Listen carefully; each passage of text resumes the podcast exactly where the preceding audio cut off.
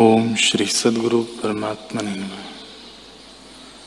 श्री वशिष्ठ जी बोले, हे राम जी, यह देह काष्ट और मिट्टी के समान है। जैसे स्वप्न में चित्त के फूरने से देह भासता है, वैसे ही यह देह भी चित्त से कल्पित है और चित्त ही चैत्य संबंध से जीव पद को प्राप्त हुआ है। यह जीव चित्त सत्ता से शोभायमान है। उस चित्त के फुरने से संसार उपजा है।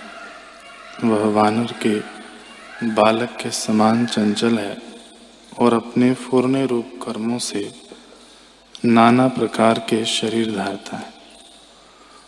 उस चित्त के नाम अहंकार, मन और जीव है।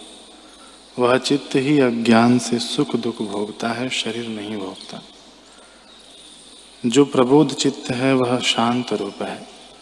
जब तक मन अप्रबोध है और अविद्या रूप निद्रा में सोया है, तब तक स्वप्न रूप अनेक सृष्टि देखता है और जब अविद्या निद्रा से जागता है, तब नहीं देखता।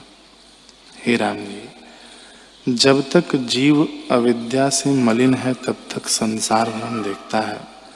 और जब बोधवान होता है, तब संसार भ्रम निवृत्त हो जाता है।